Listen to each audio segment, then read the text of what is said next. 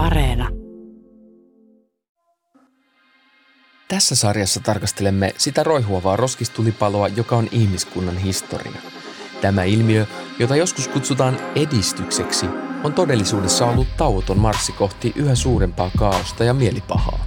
Nyt kysynkin, miksi ja milloin kaikki alkoi mennä päin persettä ja mikä tärkeintä, ketä voimme syyttää. Tämä on Pieleen mennyt historia, sarja, jossa käymme läpi ihmiskunnan perisyntejä. Tämän jakson perisynti on eläinjalostus. Minun nimeni on Jussi Nygren.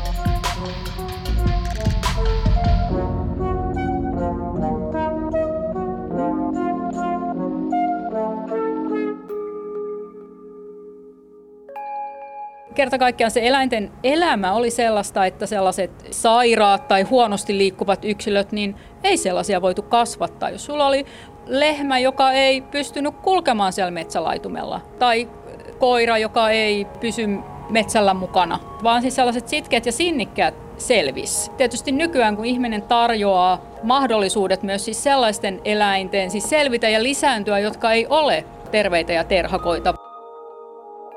Ihminen kesytti ensimmäiset eläimet jo tuhansia vuosia sitten, mutta missä vaiheessa ihmisten ja kotieläinten molemmille edullinen suhde on alkanut mennä pieleen? Olemme jalostaneet kotieläimistä alkuperäisten elinvoimaisten villieläinten irvikuvia.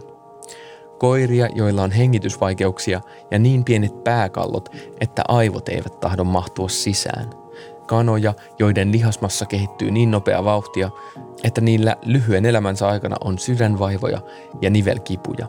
Tai lehmiä, joilla on niin valtavat utareet, että ne laahaavat maata ja saattavat revetä, kun lehmät haluavat pomppia. Missä vaiheessa olemme alkaneet jalostaa eläimiä sairaiksi? Ensimmäinen eläin, jonka ihminen kesytti, oli susi – ja susi oli myös ensimmäinen eläin, joka ihmisen seurassa muuttui huomattavasti alkuperäisestä muodostaan. Sudesta tuli koira ja koirista muokkautui monenlaisia eri muotoja. Suosikkikoirat saivat siittää seuraavan sukupolven ja näin eläin alkoi jalostua. Vuosituhansien kuluessa eri puolilla maailmaa koirat kehittyivät eri suuntiin, eri tarkoituksiin – Metsästyskoirat alkoivat kehittyä nopeiksi ja pieniksi, jotta ne saattoivat ihmisten puolesta kaivautua koloihin. Paimentolaisille taas kehittyi ketteriä ja nokkelia paimenkoiria. Ja jo tuhansia vuosia sitten osa koirista oli muuttunut pieniksi ja söpöiksi. Niistä oli tullut lemmikkejä.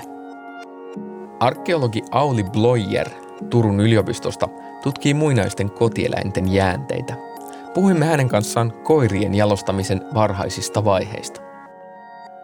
Kuinka kauas taaksepäin pitää mennä, että siellä niin kuin alkaa selkeästi näkyä tällaisia tosi niin kuin todella paljon siitä sudesta poikkeavia koiria, tai että kuinka kauan meillä on ollut omituisia koiria?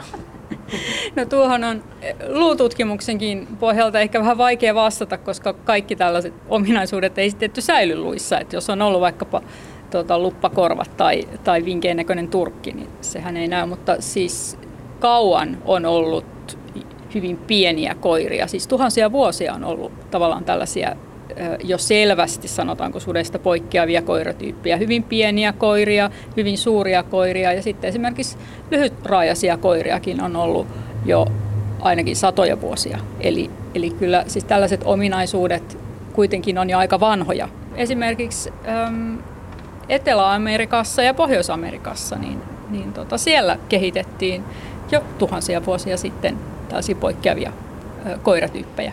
Eli onko näistä sitten ihan tehty niinku arkeologisia luulöytöjä? Sieltä löytyy luuaineistoja, ne voi löytyä hautalöydöistä tai ne voi löytyä, löytyä ihmisten asuinpaikalta ja sieltä löytyy niitä koirien luita. Ja niistä sitten mittaamalla voidaan tutkia minkä kokoisia ja näköisiä ne koirat on ollut siis luuston perusteella. Kaikki ominaisuudethan ei siis näy luustosta, just kuten esimerkiksi karvan väri tai, tai luppakorvat esimerkiksi. Eli nämä on siis ollut ihan puhtaasti lemmikkejä ja niitä on luultavasti jalostettu vaan niin kuin söpöyden perusteella? Niin no me ei tiedetä mitä varten niitä on ollut, mihin niitä on käytetty. On esitetty jopa sellaista, että osa näistä olisi voitu käyttää ikään kuin villan tuotannossa, että olisi käytetty koirankarvatekstiilejä Mutta siis jälleen kerran tällaisestahan on niin kuin kauhean vaikea sitten niin kuin löytää mitään varmaa tietoa. Esimerkiksi se on saattanut olla jollain tavalla rituaalisesti tärkeä eläin tai muuta, että niitä on voitu kehittää tota, tarkoituksiin, mitä tavallaan nykyään ei enää ole. 2000 vuoden takaa löytyvät ensimmäiset varmat merkit sylikoirista. Maijoilla, jotka elivät nykyisen Meksikon alueella, oli lemmikkeinään nykyisen Chihuahuan tyyppisiä koiria.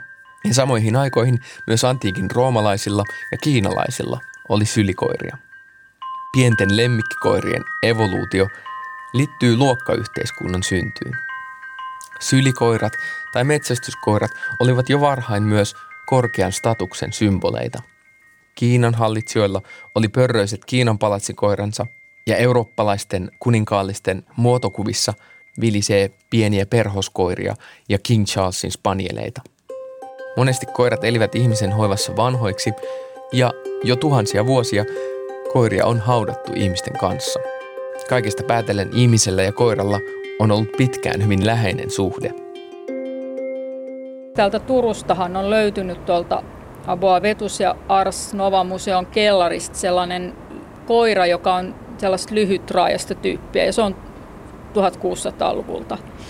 Ja sillä on ollut niin synnynnäisesti vino toi selkäranka. Ja s- sitten se luista näkyy, että siinä on niin kuin lihaskiinnikekohdat on epäsymmetriset, eli siis se on hyvin luultavasti ontunut. Se koira ja on ontunut tavallaan syntymästään saakka, mutta onko tämä koira ollut jonkinlainen niin kuin ihmisen tietoisesti niin kuin lyhytraajaisena kehittämä koira, en tiedä. Sellaiset selvästi poikkeavat koirat, kuten just siis tämä lyhytraajainen koira, niin sellaiset luut on harvinaisia, se ei ole ainut. Muitakin on löytynyt, mutta tota, ne on paljon hajanaisimmista löytöyhteyksistä, että niiden esimerkiksi ajoitusta ei tiedetä. Mm, Mä jäin miettimään tätä äh, täältä Turun keskustasta löydettyä pikkukoiraa. Siis kuinka pieni se oli ja mistä se olisi saattanut tulla? Niin, siis se ehkä tavallaan mittasuhteeltaan muistut, tai jos niin nykykoirarotuja ajatellaan, niin eniten tällaista Walesin korkin tyyppistä koiraa. Ja tota, e- ei sen ole välttämättä mistään tarvinnut tulla, se on ihan hyvin voinut täällä syntyä. Siis sellaisia lyhytraajaisia koiria käytettiin metsästykseen jo satoja vuosia tätä koiraa ennen esimerkiksi Euroopassa. Ja niin kuin joko tämä koira tai joku sen esivanhemmista on hyvin saattanut tulla sieltä ja tuonut tavallaan sitten sen geenin mukanaan, vaikka ei siis välttämättä tämän koiran omistajat ole risteyttäneet näitä lyhytraajaisia ajatuksenaan saada lyhytraajaisia koiria, niin yhtä hyvin voi olla, että aina, aina jossain pesuessa yksi lyhytraajainen ilmestyy. Minkälaisessa metsästyksessä tällaisia on saatettu käyttää siis? No, nämä on ollut luolakoiria.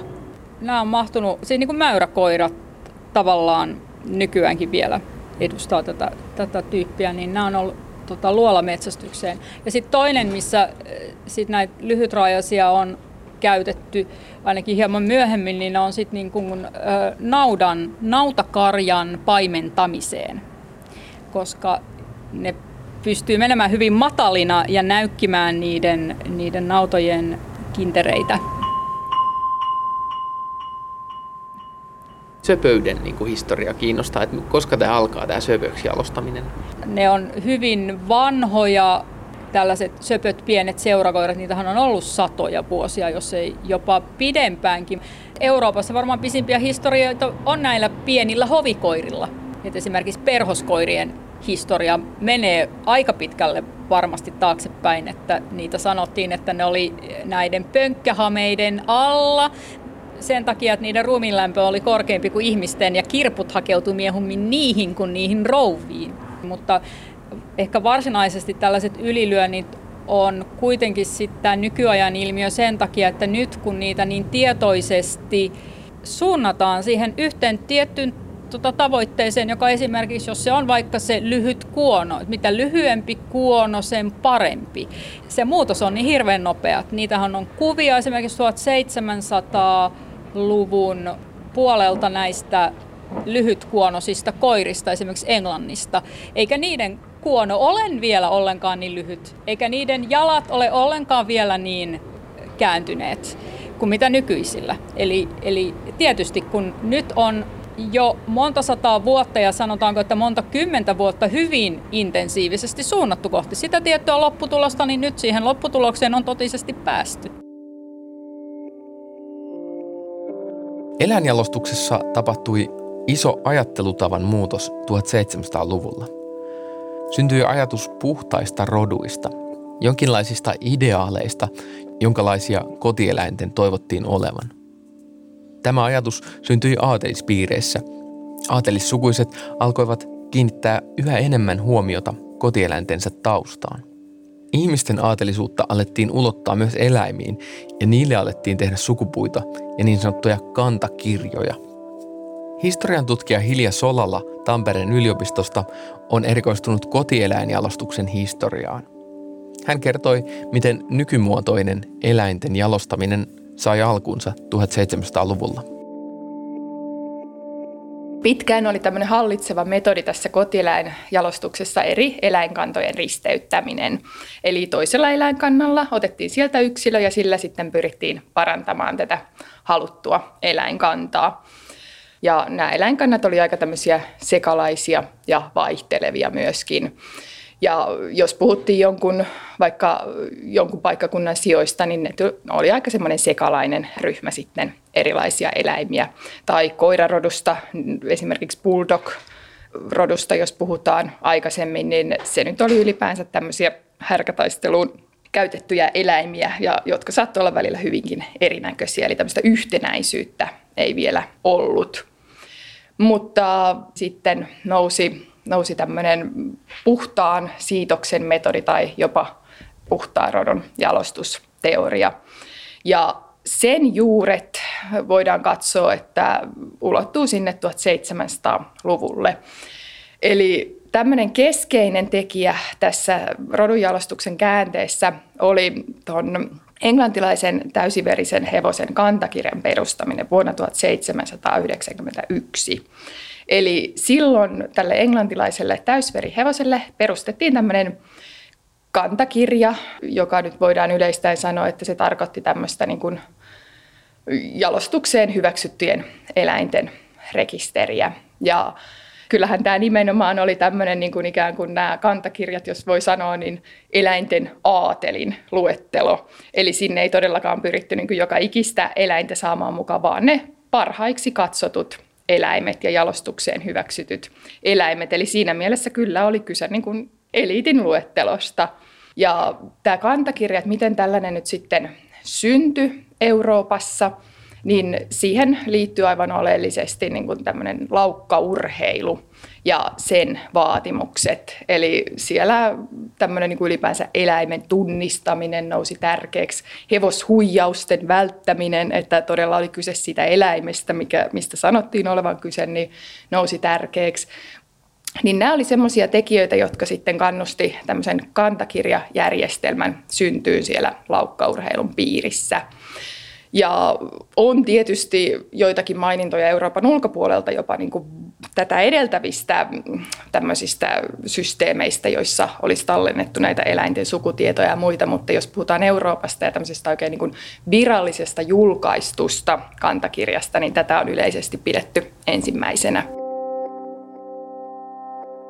Kantakirja merkitsi, että aiemmasta villistä siitoksesta luovuttiin ja eläinten parittelukumppanien piirit pienenivät. Tämä merkitsi myös sisäsiitoksen lisääntymistä. Ja ylipäätään se merkitsi myös eläinten ominaisuuksien tarkempaa haltuunottoa. Alettiin tehdä kantakirjoja roduille ja alettiin pitää roduille suljettuja eläinnäyttelyitä. 1800-luvulla yleistyivät myös koiranäyttelyt – joissa eri rotujen koiria arvosteltiin tiukkojen kriteerien mukaan. Koiriakin alettiin muokata ihmisen kehittämiin ideaaleihin. Kuinka korkea olisi tämän rodun säkä, kuinka pitkä olisi sen kuono, kuinka löysää sen ihon pitäisi olla, kuinka pörröinen olisi sen turkki. Näitä ominaisuuksia koiranäyttelytuomarit saivat määritellä tuhoisin seurauksin eläinten hyvinvoinnille. Sukupolvi toisensa jälkeen koirista tuli sairaampia. Suomessa toiminta alkoi 1889, jolloin Kennelliitto perustettiin, ja koiranäyttelyt alkoivat 1900-luvun alussa.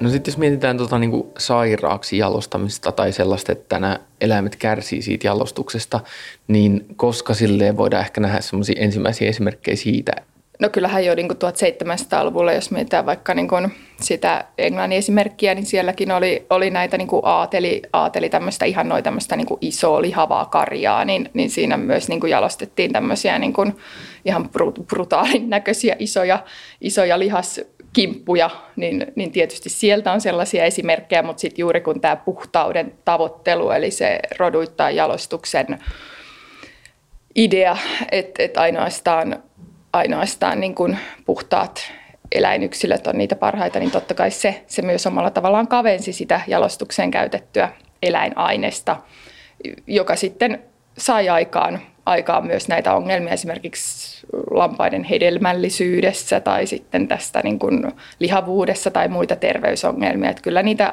esiintyi jo samaan aikaan, kun tätä, tätä niin kuin puhtautta alettiin ihannoimaan. Nythän puhutaan paljon näiden eläinten hyvinvoinnista ja sellaisesta, että jalostus on mennyt liian pitkälle, mutta onko tästä, kuinka vanha tämä kritiikki on?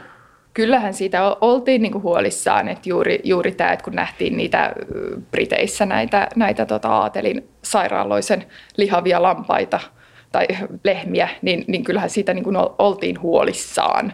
Ja, ja niin kuin varsinkin sitten, kun lammas ei esimerkiksi enää lisääntynyt, että oli, oli tota, mennyt se huomio muualle, niin totta kai siinä niin kuin huomattiin, että, että tota, ei tämä nyt ihan, ihan näinkään, näinkään voi mennä, mutta että siinä tavallaan sitten, no niitä kun tietysti näyttelyissä sitten nähtiin, nähtiin tota niitä, ehkä se oli sitten tämmöinen ajatus sitten tuli siitä, että no kyllä sen eläimen nyt täytyy, täytyy yhä päästä kävelemään tai kyllä sen eläimen täytyy yhä pystyä lisääntymään, mikä tietysti oli sitten jalostuksenkin näkökulmasta hyvin tärkeä asia, että, että tällaisista ylilyönneistä sitten, sitten ehkä vähän mentiin toiseen suuntaan sen jälkeen.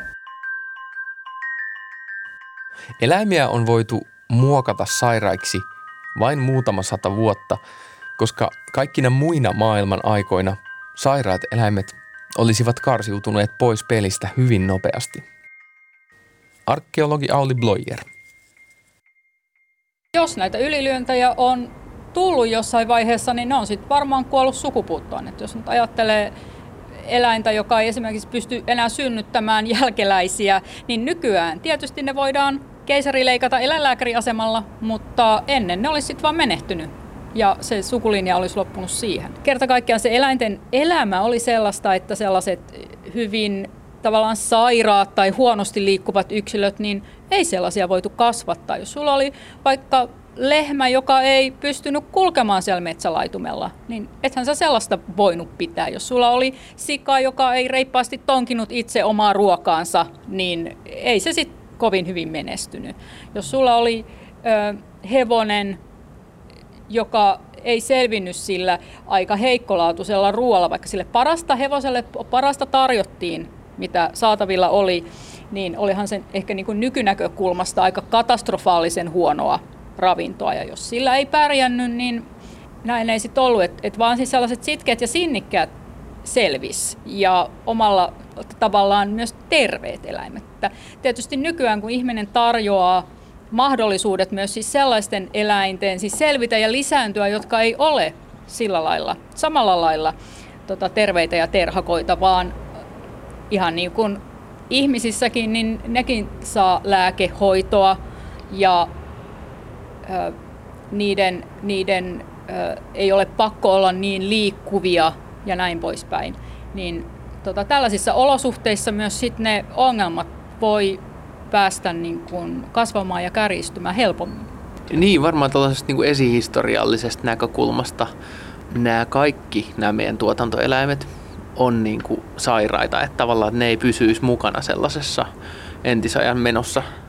Niin kyllä esimerkiksi tällainen hyvin ö, iso kokoinen hevonen entisajan kaskiniityllä niin olisi voinut olla hyvin hankala tai tämmöinen lehmä, joka vaatii jatkuvaa hyvälaatuista ruokaa, niin myös suorastaan ihan mahdoton eläin. Että, tai koira, joka ei, ei pysy metsällä mukana.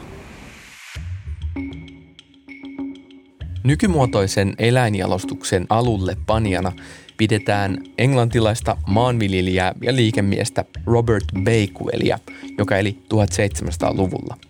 Hän otti aatelisten laukkaurheilussa syntyneen puhtaan rodun ajatuksen ja teki siitä tiedettä. Hän kehitti lampaiden, lehmien ja hevosten rotuja. Hän erotti naaraat ja koiraat ja siitti vain niitä, joilla oli haluttuja ominaisuuksia. Hän käytti myös sisäsiitosta nopeuttakseen haluttuja muutoksia eläimissä. Karkeasti voisikin sanoa, että hän teki eläinten insestistä tiedettä. Hän kehitti nautoja, jotka lihosivat valtavan nopeasti, ja lampaita, jotka tuottivat niin paljon villaa, että ennen keritsemistä nämä eläimet eivät nähneet mitään turkkinsa alta.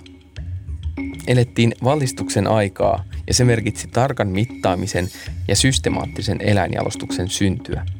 Robert Bakewellin oppien myötä eläinjalostuksesta alkoi tulla bisnestä. Hän onnistui kehittämään taloudellisesti hyvin arvokkaita eläinrotuja, ja hän teki sen hyvin nopeasti.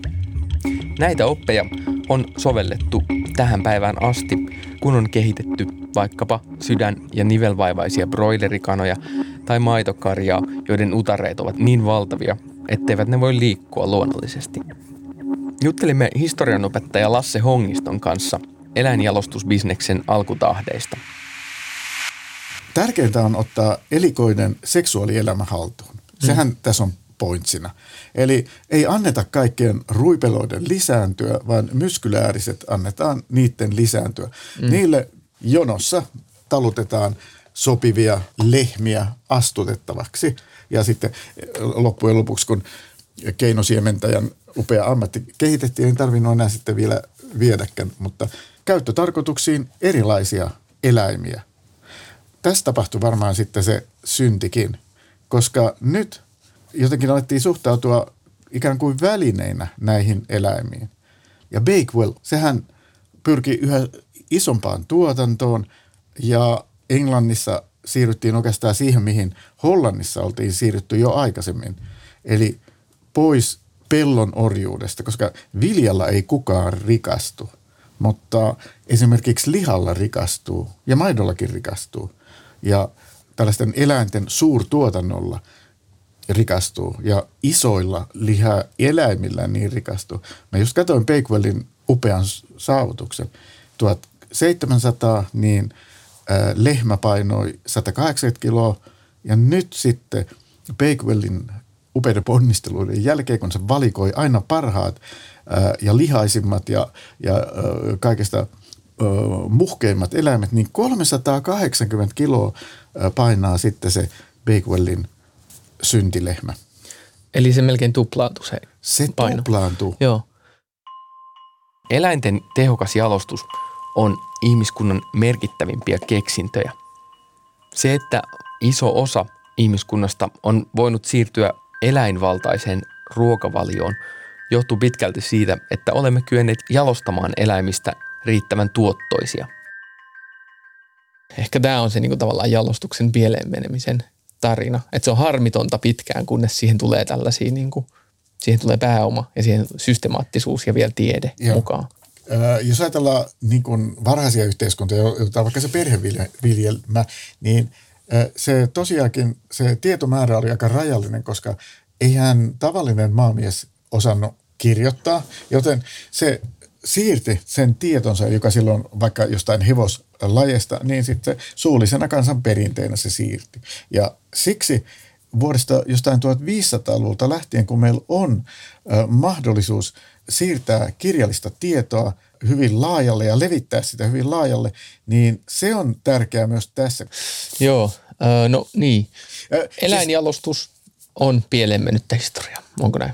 On, on, on varmaankin. Koska siinä unohdetaan, millä tavalla eläimillä on ikään kuin hyvä olla. Koska kyllähän, onko sulla ollut eläintä? Öö, no mulla on ollut akvaariokaloja. No, mulla on ollut koiria ja koirat on kuitenkin sitten aina osa perhettä ja on suuri huoli ja suru, jos niitä joku aina vaivaa ja niitä halutaan hoitaa, niin mun mielestä niin, niin tavallaan sitten se, että kun niitä koiria nyt on vaikkapa tuhat ja niitä vaan sitten kasvatetaan myyntiin ja niitä kaupataan jossain muualla, niin kyllä se silloin kai, eli kyllä se, se rahanhankintamenetelmällä elävällä olennolla, niin kai se on se aika paha synti. Mm. Eli silloin kun eläin, ihmisen ja eläimen välisen suhteen kapitalismi pilaa.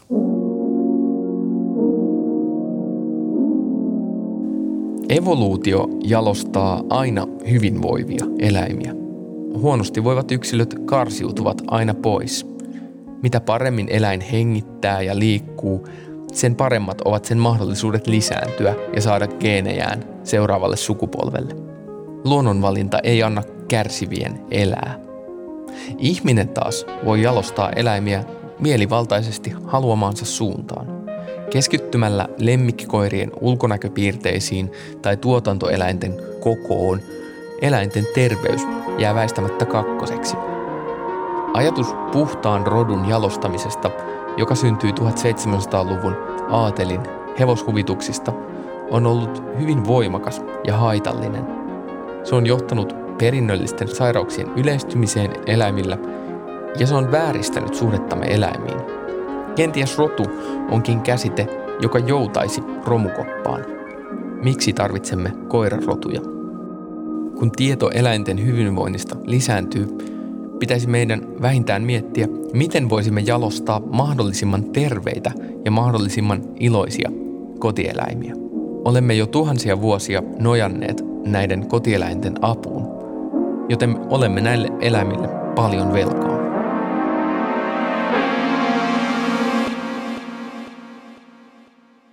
Jos haluat kuulla ajankohtaista raportointia tieteen maailmasta, kannattaa kuunnella Tiede Ykköstä Yle Areenassa.